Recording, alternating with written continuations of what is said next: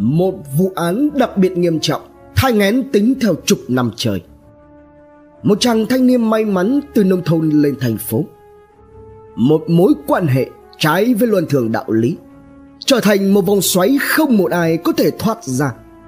Để rồi khép lại là cả một tấm bi kịch. Một hành trình phá án nhanh gọn, chính xác, bắt nguồn từ phát hiện của đám trẻ con trong lúc chơi đùa. Hãy cùng độc thám tv đi sâu vào tìm hiểu vụ án này khởi nguồn Hồ Nam là một tỉnh nằm giữa sông Dương Tử Trung Quốc, được đặt tên theo phía nam Hồ Động Định. Đây là một vùng đất có lịch sử lâu đời và gắn liền với những danh nhân xuất sắc của đất nước tỷ dân. Chẳng hạn như những truyền thuyết cổ xưa của Viêm Đế và Thuấn Đế, các di tích cổ như Ngọc Thiền Nham, Thành Đầu Sơn hay các di tích văn hóa quý giá, ví như đồ đồng của triều đại Tây Chu hay các lăng cổ trong triều đại Tây Hán. Tại cái vùng đất ấy, vào những năm cuối của thế kỷ 20 là sự khởi đầu của một vụ trọng án bi thương, đau lòng cũng không kém phần u uất, rúng động cả Trung Quốc những năm đầu thế kỷ 21. Năm 1980, Vương Tồn, quê ở tỉnh Hồ Nam, Trung Quốc, do gia cảnh bần hàn nên khi vừa mới tròn 15 tuổi, Tồn đã phải rời quê, một mình lên thành phố tìm việc làm. Chân ướt chân ráo đến nơi phồn hoa phố thị Tôn mới xin được vào làm việc tạm những thứ bưng bê dọn rửa trong một quán ăn. Và chính những ngày cơ cực đó đã đánh dấu một bước ngoặt mãi mãi về sau đối với Vương Tôn. Khi ấy, Tôn quen với một người phụ nữ đã bước sang tuổi trung niên nhưng nhan sắc vẫn còn hết sức mặn mà là nhân viên của Sở Tài nguyên Môi trường có tên là Khang Mỹ Liên. Thế Tồn tuy là con trẻ tuổi, nhưng lại ở trong cái hình hài của một cậu thanh niên cao to đẹp trai, lại rất cần cù chịu khó, nên bà liên nhanh chóng có cảm tình. Mầm thiện. Thế rồi từ chỗ quen biết qua quán ăn, bà liên dần ra thiết lập mối quan hệ không chỉ đơn thuần là một thực khách nữa.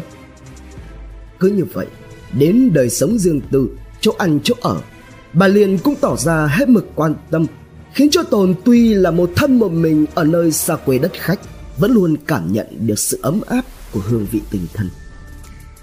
Ấy là cái thiện, cái mỹ của bà Liên. Về đời sống cá nhân thì bà cũng đuề huề, hạnh phúc.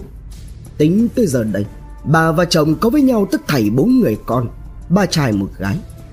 Cả ba người con trai đều đã có công việc ổn định, tách ra ở riêng. Cả nhà cả cửa bà chỉ còn lại mỗi cô con gái út chưa có việc nên là cùng với hai vợ chồng ông bà. Công việc của chồng bà thì cũng rất tốt, thuận lợi đủ đường. Gia đình thì cũng thuộc vào dạng khá giả, có của ăn của để. Cứ thế mãi đến năm 1993, Tôn mới đề nghị muốn nhận bà Liên làm mẹ nuôi. Nghe thế vậy, bà Liên khi ấy rất đỗi vui mừng, khẳng khái mà nhận lời ngay, rồi đưa Tôn về nhà, chăm sóc quan tâm như thể là con ruột vậy đồng thời cũng đặt một cái tên khác cho Tồn là Ngô Huy, rồi nhập vào sổ hộ khẩu nhà bà. Từ ngày Huy mà chính là Vương Tồn về làm con nuôi. Chẳng biết công việc của ông nhà có ổn hay không mà từ cuối năm 1993 ông lại rất hay đi công tác làm ăn xa. Cũng từ ngày ấy, trong nhà chỉ có bà Liên, Tồn và cô con gái út. Cũng là phận làm con, lại là đàn ông duy nhất trong gia đình, nên ngoài giờ làm Tôn cũng cố gắng hết sức cho tròn cái đạo nhân nghĩa ở đời đạo hiếu với mẹ nuôi. Thế nên mới có chuyện, Bà Liên khi ấy cũng cố gắng qua lại các mối quan hệ thân quen Để rồi tìm xin cho Tôn lấy một công việc ổn định Bớt cái nắng mưa cực nhọc. Nhục dục. Có được việc làm. Đối với Tôn mà nói, Thì công ơn của người mẹ nuôi này thật khó lòng mà tả được bằng lời. Tựa như trời biển. Nghĩ thế mà cũng biết điều, Biết thân biết phận. Tôn cảm động lắm, Không biết nói gì hơn. Trong lòng luôn nghĩ là phải hết lòng báo đáp. Trong nhà, Bất kể hễ cứ có công to việc lớn gì, Chỉ cần là trong khả năng của mình, Tôn lại dành phần làm hết. Cứ thế, Với cái tinh tình trùng thực, Tinh thần tích cực Và đặc biệt là trân trọng công việc mà bà Liên xin cho nên Tôn luôn không ngừng cố gắng phấn đấu, cũng gọi là bắt đầu có được những thành tích trong công việc. Ít năm sau, Do thành tích và đóng góp cho đơn vị công tác, Tôn được đặt cách đề bạt lên làm chủ quản nhà máy sản xuất. Sau khi Tôn được thăng chức một thời gian thì cũng là lúc mà bà Liên bị mắc bệnh bướu cổ, làm Tôn cũng thăm hỏi động viên gần gũi mẹ nuôi luôn. Rồi đến một ngày nọ, Tôn đưa bà Liên đến bệnh viện thăm khám chữa như mọi lần. Thế nhưng vào cái ngày hôm ấy trên đường về, đi được nửa đường, bỗng dưng bà Liên lại yêu cầu dừng xe bảo rằng kiếm lên một khách sạn gần đó và cả hai nghỉ lại. Không khỏi khiến cho tồn cảm thấy hết sức lạ lùng ngạc nhiên nhưng cậu vẫn làm theo. Đến khi vào trong phòng khách sạn bà liên tự nhiên khác xa so với thường ngày. Bà trở nên gần gũi một cách quá mức được một lúc bà mới toạc móng heo cái câu chuyện của mình, yêu cầu tôn phải quan hệ với mình. Vô cùng sừng sốt và hết sức ái ngại, cũng như cảm thấy cực kỳ trái khuấy. Tôn mới tỏ vẻ lưỡng lự, có ý từ chối thì bà liền sấn lại, liền giọng. Huy, tôi giúp cậu có được công việc tốt thì cũng có thể dễ dàng khiến cho cậu mất đi. Đấy tôi có suy nghĩ hơn nữa tôi cũng có tình cảm với cậu. Bao nhiêu năm nay, chẳng lẽ cậu không nhận ra điều ấy? Sau đó là cả một trang đánh vào tâm lý tôi, Đến cả những tuyến phòng thủ vững chắc nhất. Và cuối cùng, Thì Tôn cũng đành phải đồng ý cái chuyện trái với luân thường đạo lý ấy. Cho đến mãi tối muộn cùng ngày, Hai người mới trở về nhà. Lao vào trong phòng, Đóng sầm cánh cửa lại. Tôn ngồi trên giường tự vấn bản thân Cảm thấy cực kỳ hối hận với những gì xảy ra ngày hôm nay Trong lòng thầm nghĩ và tự hứa rằng đây là lần đầu cũng là lần cuối làm việc này. Tuy nhiên, sau cái lần đầu tiên đó, bà Liên thường xuyên tạo cơ hội ép Tôn phải quan hệ. Còn về phần mình, Tôn đúng thực là có đôi lần không kiềm chế được bản thân mà lao vào cái mớ nhục dục ấy. Cứ như vậy, đến suốt mấy năm sau đó, cả hai người vẫn giữ cái mối quan hệ quái dị trái luân lý ấy. Kim kẹp. Giữa tồn và bà liên ngoài mặt thì luôn miệng mẹ mẹ con con nhưng bên trong thực chất lại là nhân tình nhân ngại. Tuy nhiên đối với tồn mà nói quả thực đây là mối quan hệ mà bản thân tồn không mong muốn. Cũng chính vì thế Tôn mới quyết tâm tìm người yêu để tự giải thoát mình khỏi mối quan hệ bất chính này.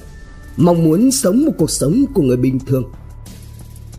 Nhưng đó cũng chỉ là mong muốn của Tôn Chứ không phải điều mà bà Liên muốn và ủng hộ. Thế nên Hệ cứ thấy Tôn có bạn gái Là bà Liên lại cảm thấy rất phản cảm, Bực bội. Thường xuyên tìm cách chọc gậy bánh xe, Rồi cho tới làm đủ thứ để ngăn cản không cho tôn đến với bạn gái. Lâu dần tôn cũng tỏ được nội tình. Nhiều lần nói chuyện riêng với bà Liên Để thương lượng về mối quan hệ của hai người. Rằng nếu cứ duy trì như vậy thì sẽ ảnh hưởng không tốt đến cả hai nên chấm dứt là điều hơn cả.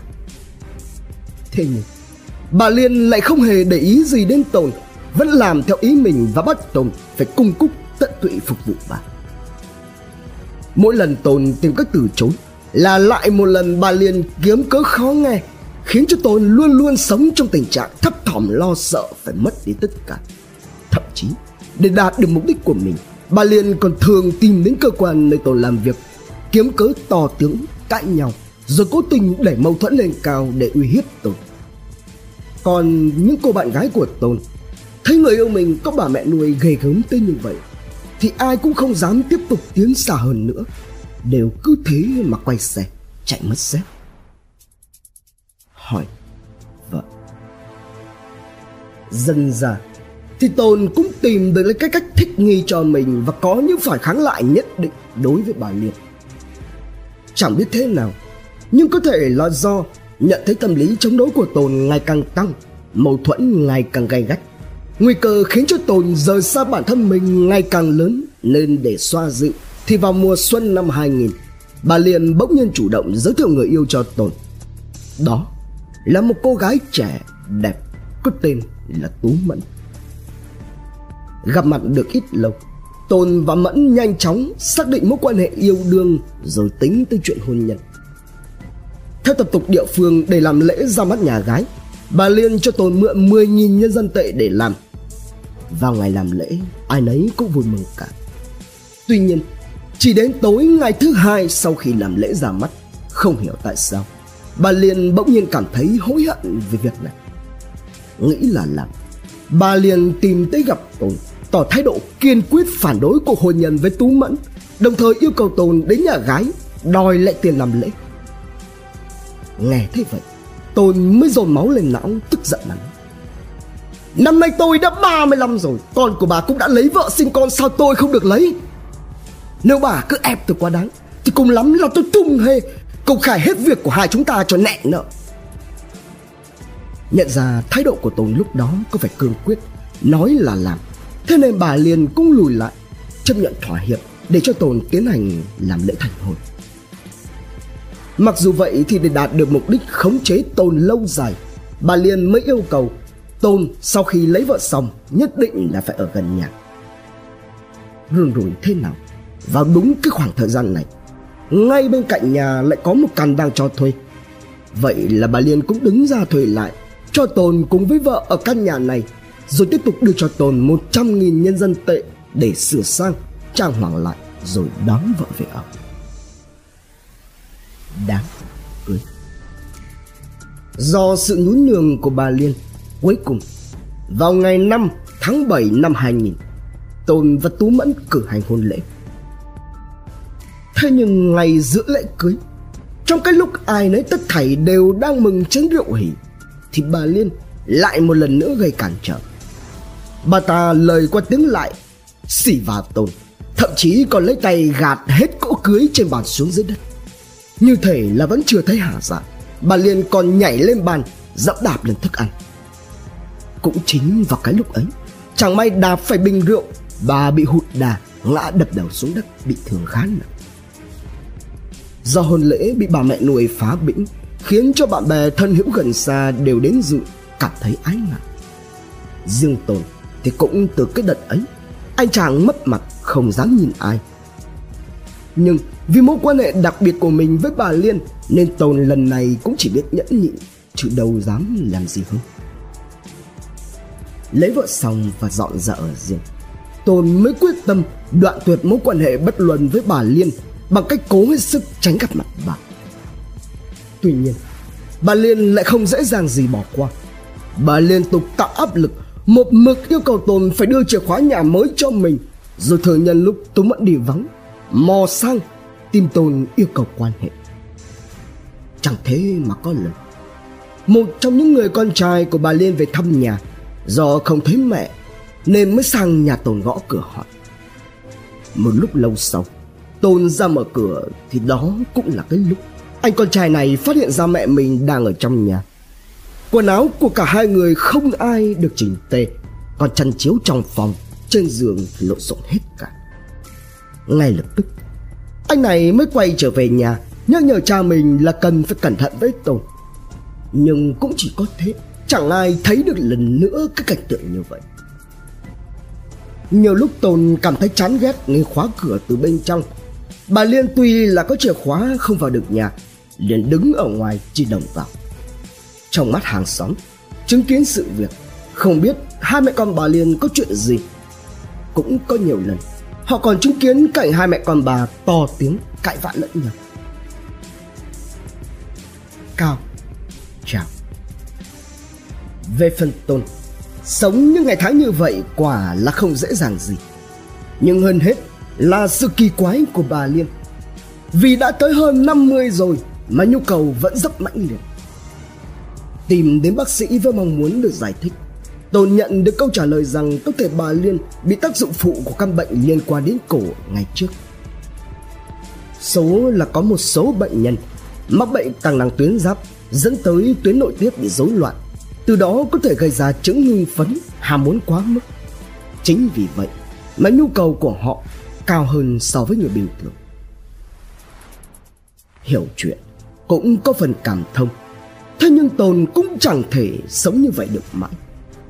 Và cũng chính vì thế, tồn trở nên mềm mỏng hơn đối với bà Liên. Nhiều lần lấy lý do sức khỏe kém, Nhưng bà Liên lại không nghĩ như vậy. Ngược lại còn cho rằng tồn đang lấy lý do để trốn tránh mình.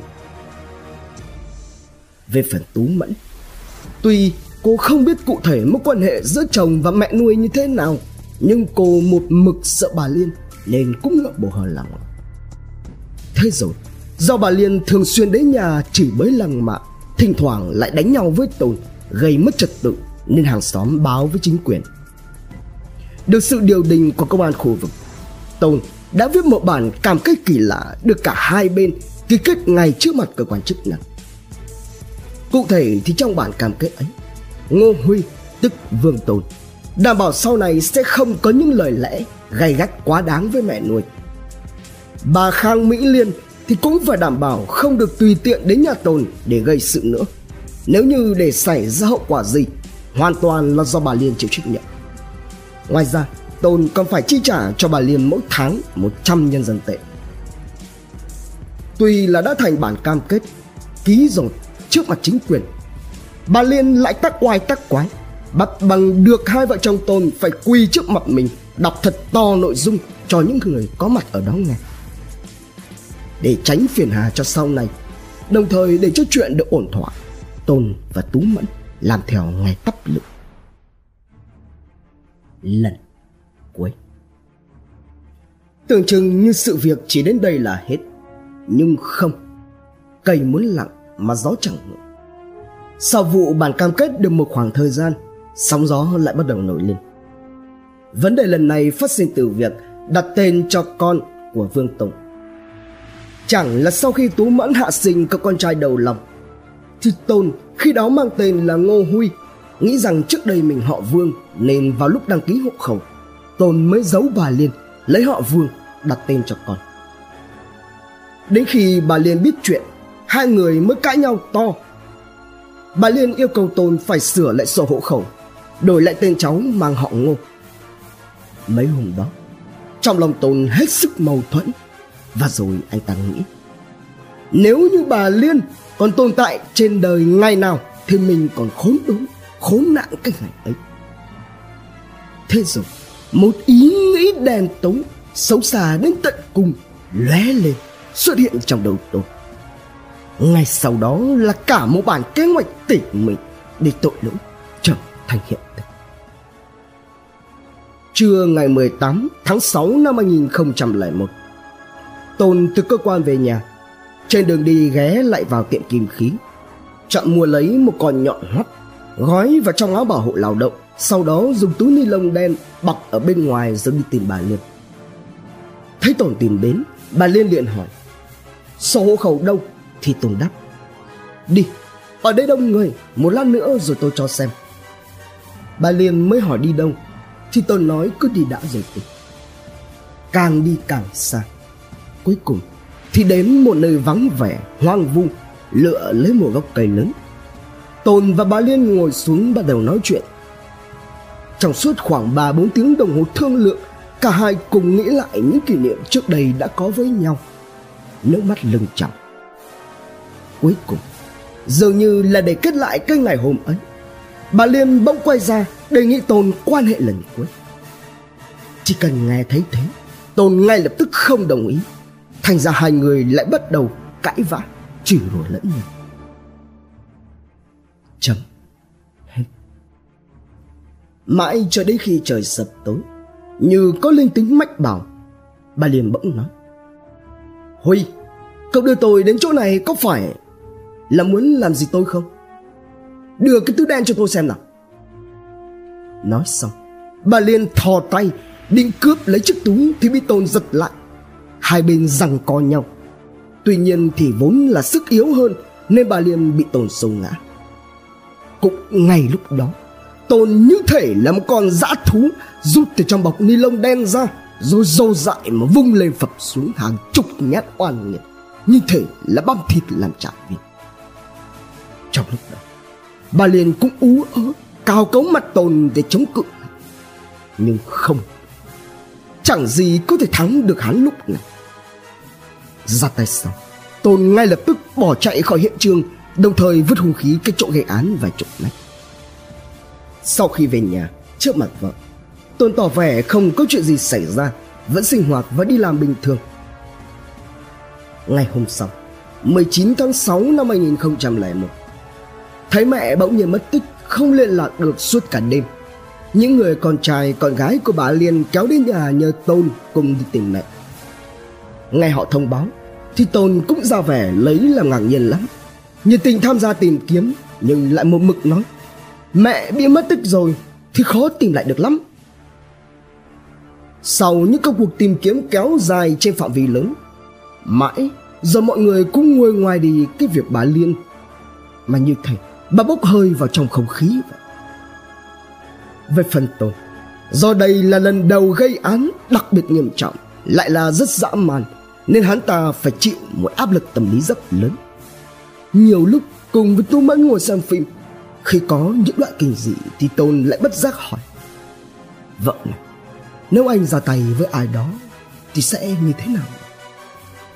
Thế nhưng, Không mảy may nghi ngờ điều gì. Vào những lúc ấy Tô Mẫn chỉ cho rằng chồng mình nói đùa nên không để ý.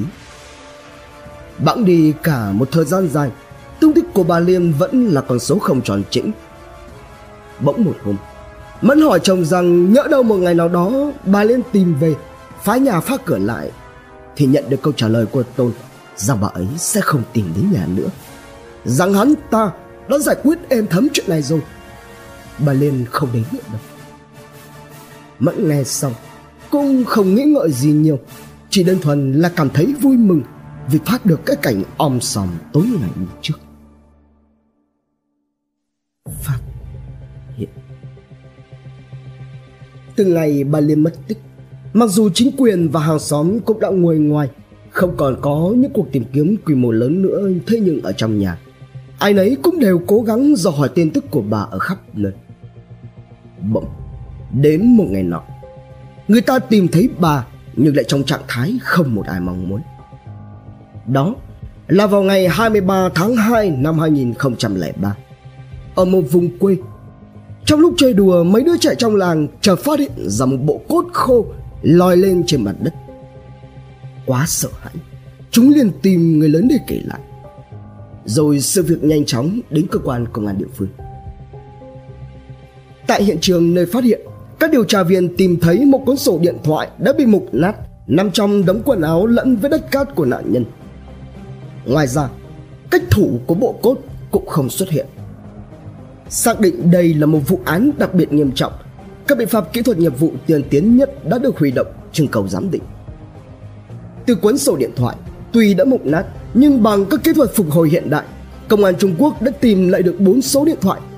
Lần lượt gọi vào các số này, họ gặp được hai người là công chức của sở tài nguyên môi trường ở tỉnh hồ nam. Ngay lập tức, hai người này và sở tài nguyên môi trường cũng xác nhận đây là số điện thoại của bà khang mỹ liên, mất tích lúc 54 tuổi vào mùa hè năm 2001 từ đầu mối này một mũi trinh sát được cử tới gặp gia đình bà liên đồng thời thu thập mẫu adn để giám định và kết quả cho thấy người nạn nhân xấu số được giám trẻ phát hiện chính xác là bà Khang Mỹ Liên. Lật lại hồ sơ vụ mất tích và dò hỏi lại, chồng bà Liên cho biết bà tuy là có thi thoảng đánh mặt trượt nhưng số tiền cũng không lớn và cũng không có thù hận gì với ai. Lúc bình thường hay đi ra ngoài, trên người bà cũng có rất ít tiền. Trong quan hệ với con cái người quen thì đều tốt cả. Duy là chỉ có một điều là vợ ông xích mích với người con nuôi, thường xuyên cãi chửi nhau. Bên cạnh đó thì người con trai cũng cung cấp những thông tin từng nghi ngờ người con nuôi này giàn díu với mẹ mình Và đặc biệt là cô con gái út của bà Liên còn nhớ như in Vào ngày 18 tháng 6 năm 2001 khi sang nhà người này, kể lại việc mẹ mất tích và nhờ tìm kiếm, Cô thấy mặt mũi của người đó có nhiều vết cào cấu, rách sức một cách bất thường. Đống tranh loại trừ tính chất vụ án là cướp tài sản hay ra tay ngẫu nhiên, đặc biệt đối tượng phải thân quen thì mới điều nạn nhân tới hiện trường xa nhà tới như vậy được. Kết hợp với đầu mối cậu còn nuôi các mũi nhọn nghi vấn lúc này đều tập trung vào ngô huy tức vương Tùng, nhà ở ngay bên cạnh nhà nạn nhân tuy nhiên tránh đánh vắng động cỏ để không cho đối tượng nghi vấn biết được thông tin mà có những hành vi phi tàng hay trốn chạy. Ban chuyên án quyết định theo dõi một cách bí mật hành tung của Tôn, thu thập thông tin vòng ngoài từ các mối quan hệ xung quanh. Người được cơ quan điều tra nhắm tới tiếp theo là Tú Mẫn. Sau lần làm việc với các điều tra viên tại trụ sở công an, quả thực là những lời khai của Mẫn đều cho thấy Tôn rất khả nghi, được xếp vào hàng nghi phạm chính của vụ án. Và rồi giờ G đã đến, bàn chuyên án quyết định tấn công trực diện Tôn. Xuất hiện trước mặt đối tượng với chiếc còng số 8 sáng loáng, Tôn tỏ thái độ không thể bình tĩnh hơn. Tiến hành làm việc trên bàn thẩm vấn.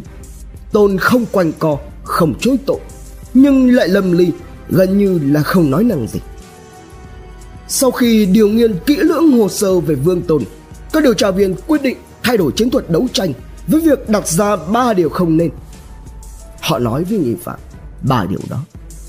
Thứ nhất, Tôn không nên đến thành phố này. Thứ hai, Tôn không nên quen biết với bà Khả Mỹ Liên. Và thứ ba, Tôn không nên kết hôn với Tú Mẫn. Ngay sau khi nói ra, đây giống như thể là một sự tác động tâm lý rất lớn khiến cho những tuyến phòng thủ tâm lý cuối cùng vững chắc nhất của Vương Tôn hoàn toàn sụp đổ. Trầm ngâm lấy một hồi, hắn ta mới hỏi xin điếu thuốc, rồi bắt đầu khai ra những câu từ đầu tiên. Bắt đầu từ việc hắn ta quen biết với bà Liên như thế nào, cho đến nguyên nhân của mâu thuẫn, sự nảy sinh ý định độc ác ra sao và hành vi vi phạm pháp luật được thực hiện như thế nào. Từ lời khai của Tùng, cơ quan điều tra tiến hành rà soát dò hỏi lại toàn bộ mối quan hệ của Tồn và bà Liên, đồng thời tìm đến nơi hiện trường phi tang, tìm lại đến những gì còn thiếu của bà Liên khi bà được phát hiện.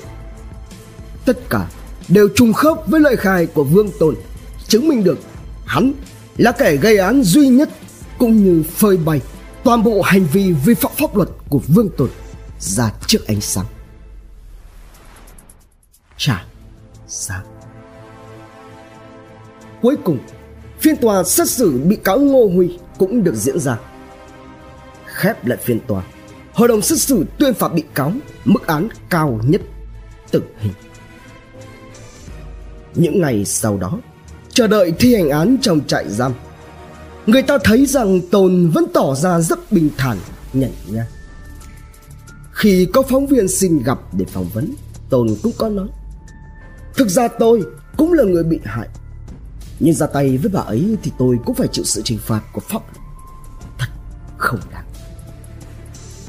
Thế nhưng, Nói gì đi chăng nữa thì vào lúc này Cũng đều đã quá một lần Phân tích diễn biến tâm lý trong vụ án này, Các chuyên gia nhận định, Bà Liên vốn ban đầu là gieo lấy một mầm thiện, Nhưng bà lại lợi dụng và vin vào đó để đạt được mục đích của mình. Đồng thời, Bà xem việc Tôn có làm theo lời bà hay không giống như là đang kiểm tra xem Tôn là người tri ân báo đáp hay đơn giản là một kẻ vong ơn bội nghĩa. Từ cái thời khắc mà Tôn đồng ý với yêu cầu của mẹ nuôi bắt đầu một mối quan hệ lệch lạc kéo dài nhiều năm thì đó cũng là lúc những tham lam, dục vọng, tội lỗi trở thành một vòng xoáy liên tục răng xé, co kéo những người trong cuộc khiến cho họ không thể thoát ra phải trả giá bằng cả mạng sống của chính mình với một cái cục không thể đau thương hơn. Con ai cũng có tình cảm. Ân tình là một trong số đó. Có ơn phải báo đáp là chuyện đương nhiên mỗi người phải làm. Thế nhưng, lấy ân tình để yêu cầu người khác thực hiện một việc họ không muốn là điều hết sức sai trái. Nhưng ai mà biết sai lại không quay đầu? Để đến lúc nhận ra đã hết đường, thì quả thực là đã quá muộn màng. Trân trọng cảm ơn quý khán thính giả đã theo dõi. Subscribe, ấn chuông đăng ký để cập nhật những video mới nhất. Like, share, chia sẻ tới nhiều người hơn. Comment những suy nghĩ, ý kiến, bình luận của bạn hay những gợi ý đóng góp để chúng tôi được hoàn thiện hơn. Độc thám tv hai ngày một số vào lúc 21 giờ nguồn tham khảo và tổng hợp Bạc Cục, Sâu Hùng, Báo Pháp Luật Việt Nam Điện tử, Dân Việt cùng nhiều nguồn khác từ Internet. Độc Thám TV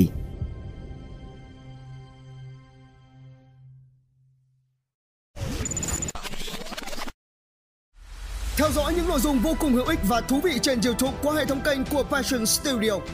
Ghé thăm kênh Độc Đáo TV để theo dõi những thông tin kinh tế, tài chính, kinh doanh, khởi nghiệp – Đến với Độc Lạ TV để khám phá những câu chuyện độc đáo và kỳ lạ.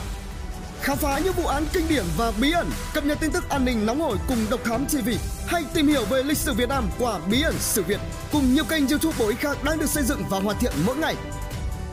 Passion Studio mang đến những giá trị thiết thực